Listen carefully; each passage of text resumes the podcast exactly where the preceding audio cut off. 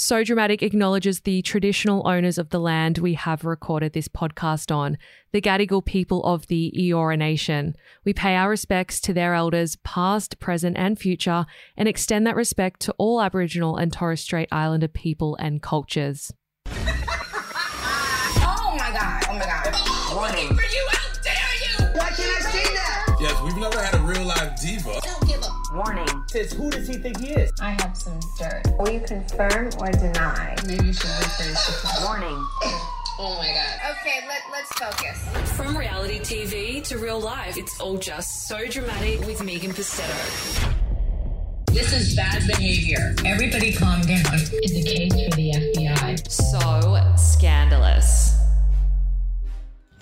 Detective Megapuss back on the case again this week. Not by choice, I might add. I was meant to be sleeping this weekend and I've been disturbed by some MAFS drama again. Leave me out of this. Leave Megan alone. Now, guys, if you are just jumping onto this episode, you might be a little confused. This is actually part two of today's juicy jam packed Monday, Tuesday episode. And I know that you're all eager to find out who left the voice memo, but seriously, you have to go back and listen to episode 174 first. There is information in there that you need to have before proceeding past this point. Do not pass go. Do not collect $200 without listening to these two episodes in order.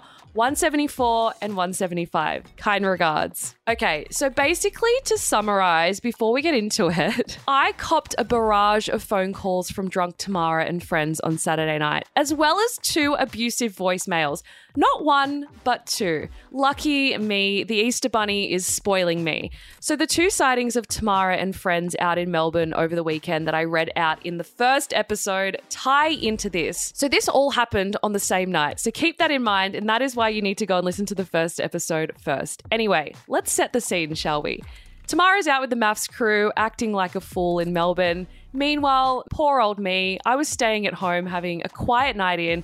In fact, I was having a quiet long weekend in. My mum had actually been in ICU for a week, then hospital for another week, and she got out on Saturday afternoon. So I had planned to isolate myself from Thursday to Saturday so that I could go and visit her as soon as she got out because she wasn't allowed to have any visitors the whole time that she was in hospital, poor thing, because of COVID. But then I ended up getting the flu, so I had to isolate anyway, and I'm still not able to visit her until I'm 110%. So Saturday night, I'm at home feeling sick, feeling sad that I can't see my mum. I'm on day three of a juice cleanse, not for toxic diet culture like Bryce and Melissa's celebrity shakes, but to fix a health issue, which I won't go into because TMI, who cares? So, no Easter celebrations for me this year, no Easter chocolate for me either. So, I'm also hangry at this point. I'm also exhausted from the drama of Married at First Sight from the past four months. I have literal burnout, which is probably why I got sick. So I was looking forward to not being disturbed this weekend whilst everyone else was busy having fun. I was going to have some much needed R&R. Catch my breath. Then around 5 p.m. in the afternoon on Saturday, I get three missed calls from a private number. And we all know that private number calls never end well for anyone. I don't answer private numbers on a good day. I don't answer them on a weekday, let alone 5 p.m. on a Saturday night when I've got all this shit going on. Good riddance. Then at 8 or 9 p.m., I get another five calls from a private number, literally straight after each other. I'm like, who the fuck is calling me? Did someone die? Did Bryce have another set of twins? Did Olivia leak more of Dom's nudes? What would possess someone to call this many times, if not for the above? So I still don't answer. Then I get two voicemails. Not one, but two. It's like Christmas freaking came early. So I dial 321. And what is waiting for me on the other side? Two abusive voicemails from Tamara and friends. And before you ask, yes, of course I have the receipts. You guys should know me well enough by now. I am not here to fuck spiders. I'm not here to play. Receipts is my middle name. I have got more receipts than a Kmart register, and that is where Tamara is probably going to end up after I play these voicemails, if she's not already in the bin. Let me play you the voicemails that were there waiting for me in my inbox. Get ready, guys. Buckle up. Wear protection. Saved message 8:42 p.m. Megan, you fucking salami cunt! Answer your phone! What are you scared of a private number for, dickhead? Saved message 8:46 p.m. Megan, how do you sleep at night? Honestly, living like a troll on social media of other people's lives. Like, I honestly do not understand. I you agree. Like we all agree. There's a few of us here at the table, and we just don't understand how someone like you can be so much. You must be sad, hey? You could have go to bed at night thinking, I would like you. Yeah. I still love you, Megan. oh, we don't.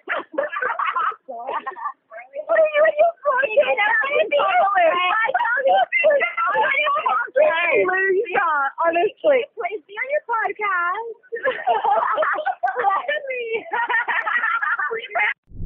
I have no words. Actually, firstly, I just want to thank my fans. I am so honored that you were all sitting around on your Saturday night at the club talking about me.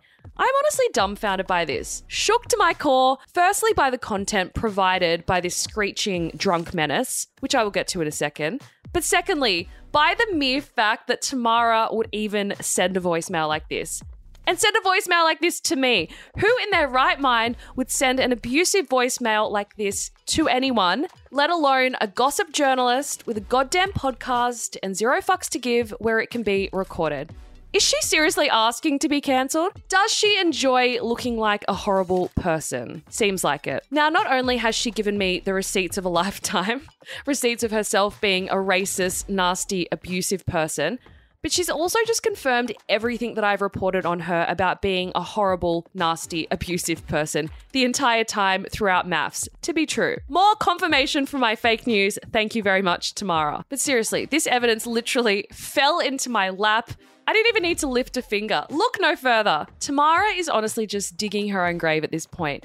We don't even need to cancel her. She's going to do it all on her own, sweetie. Now let's discuss the content, shall we? Tamara, first of all, I am not scared of private numbers. I just don't have time for them. CBF. You want to call me? Call me off your number. Don't hide behind a private number. I don't hide behind an alias when I report on you. I put my name on everything. If you're so tough, why not call me off your number? Seems like you're the scared one. Now let's address the racism and ethnic slurs contained in the message. First of all, she called me a salami cunt. I guess since my job of being a journalist would technically be considered above her job of being an office manager or whatever the hell she does in Tamara's New World Order. So she couldn't attack my career, so I guess she went for my ethnicity instead. I'm being serious now because all jokes aside, this is actually so insensitive and just downright disgusting to say to anyone. I have had family members literally kill themselves over comments like this. It is appalling. It is horrible that someone would even use these type of ethnic slurs as a means to degrade someone and put someone down. Like Tamara, do you think that you're better than me because you're like what, a full-blooded Aussie? Like Get a grip, mate. It is 2022 in one of the most multicultural countries in the world, and Tamara is just out here acting like it's the 40s and she's striving for that blood purity or some shit. So, just a few Sparks notes. Tamara thinks she's better than retail workers, hospitality workers, sex workers, Italians, journalists, pretty much everyone at this point. You know what, actually? I wonder what Tamara's employee would think of her behaving like this. Maybe I should send them the abusive voicemail and we can find out. Wouldn't it be so funny if Tamara lost her job and became unemployed and I don't know, had to wait tables or something, work in retail, turn to OnlyFans for an income? Now, I would also be interested to know if any other media outlets have copped similar abusive voicemails from Tamara. If anyone out there did, please let me know but I highly doubt it. So it's weird that I'm the only outlet copying abuse when every single outlet in this country reported on her bad behavior. Yet the outlet that is run independently by a female is the only one that is attacked. I'm not trying to out any other outlets. Pedestrian TV, love you guys, you know that. But I have seen some way more savage headlines come out of Pedestrian TV about Tamara than there has been out of So Dramatic. So I think the misogyny here is very evident. Also, Tamara's all like, you troll people online when she's just out here literally trolling people in real life. Retail workers, hospo workers, sex workers, and now non pure Australians. It is also so ironic that she's calling me a troll whilst trolling others. Let's not glaze over that point. And lastly, how the hell did she get my number? But wait, guys, the drama doesn't end there. There is another plot twist, a few more to come actually. After I got these voicemails, I messaged Ella and I was like, oh my God, you're not going to believe what just happened. Like, What the fuck? And then she was like, oh my God, I just received a phone call from Tamara and friends as well. Ella actually answered the phone call and it was Carolina. Ella was like, why the hell are you calling me?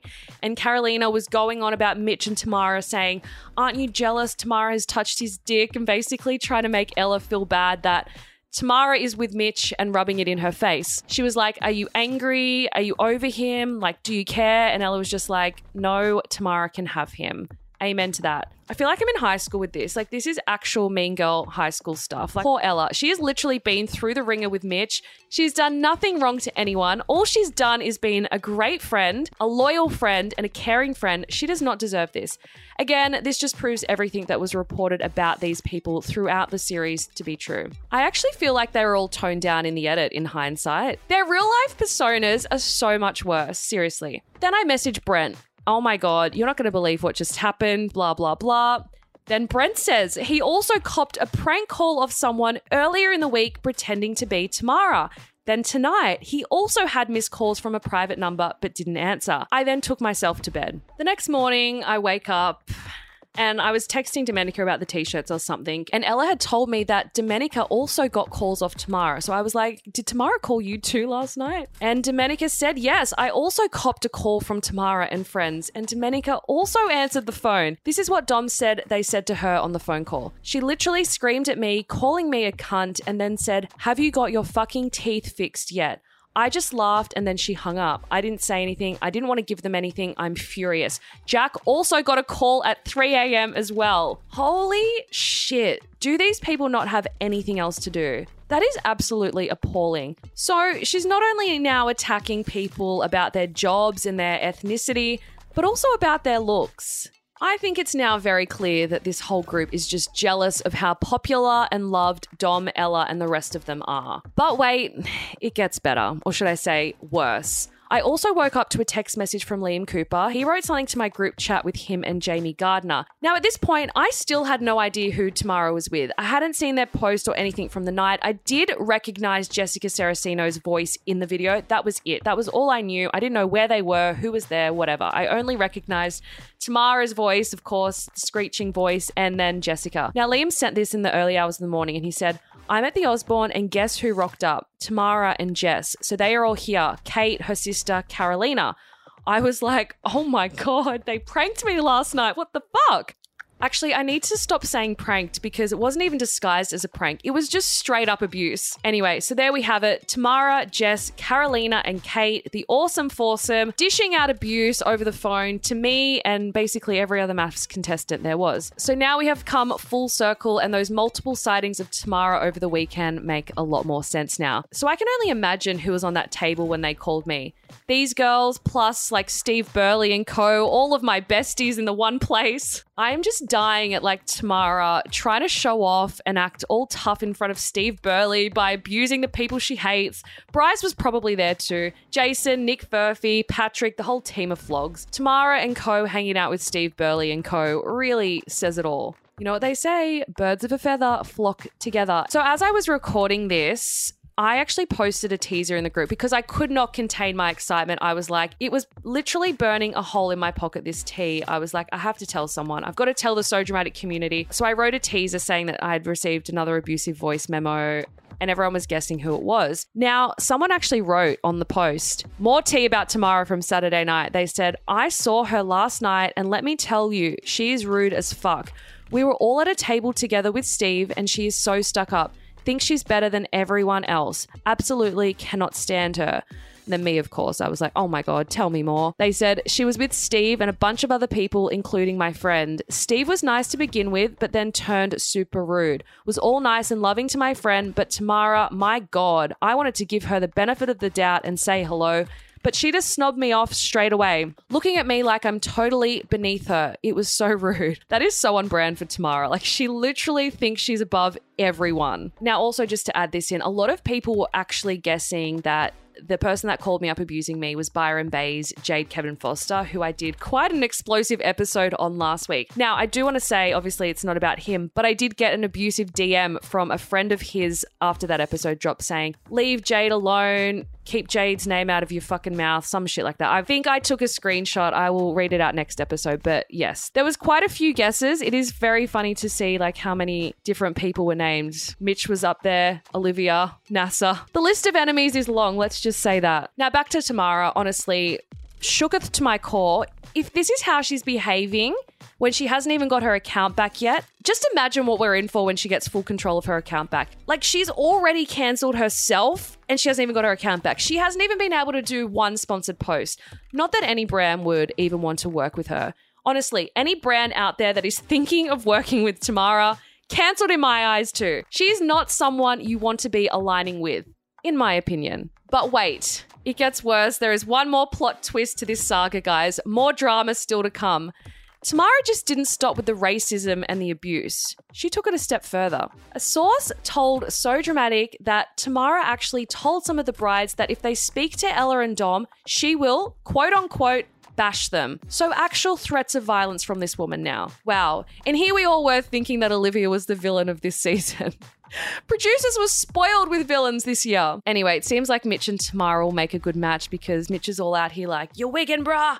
I'll fight ya. You're wigging. Take it outside. And now Tamara is also threatening to bash people. I should contact Team Ellis Boxing and tell them that they have a new contender for their next match. Now, before we finish up this episode, this bonus episode, just a warning to any scorned reality stars out there who are upset that I've called them out on their BS and exposed their bad behavior. It is my job to report on things that happen. If you happen to do bad things, then I will report on it. And if you want to call me and abuse me or voicemail me, whatever, have it be known, put it on the record that it will be played on the podcast. Mark my words. But I thought that we had already learnt this in episodes 12 and 14 with Amanda Mikulev, who sent me my first ever abusive voicemail. Looks like some people haven't been paying attention in class. Guys, if you haven't listened to those episodes, seriously, go back and listen to them because they are the two episodes that put So Dramatic on the map. And Tamara, if you're listening, don't be mad at me for playing this voicemail because I'm sorry, but you put this out there. You put this out there on my phone. Of course, I'm going to talk about it. What did you expect? Warning.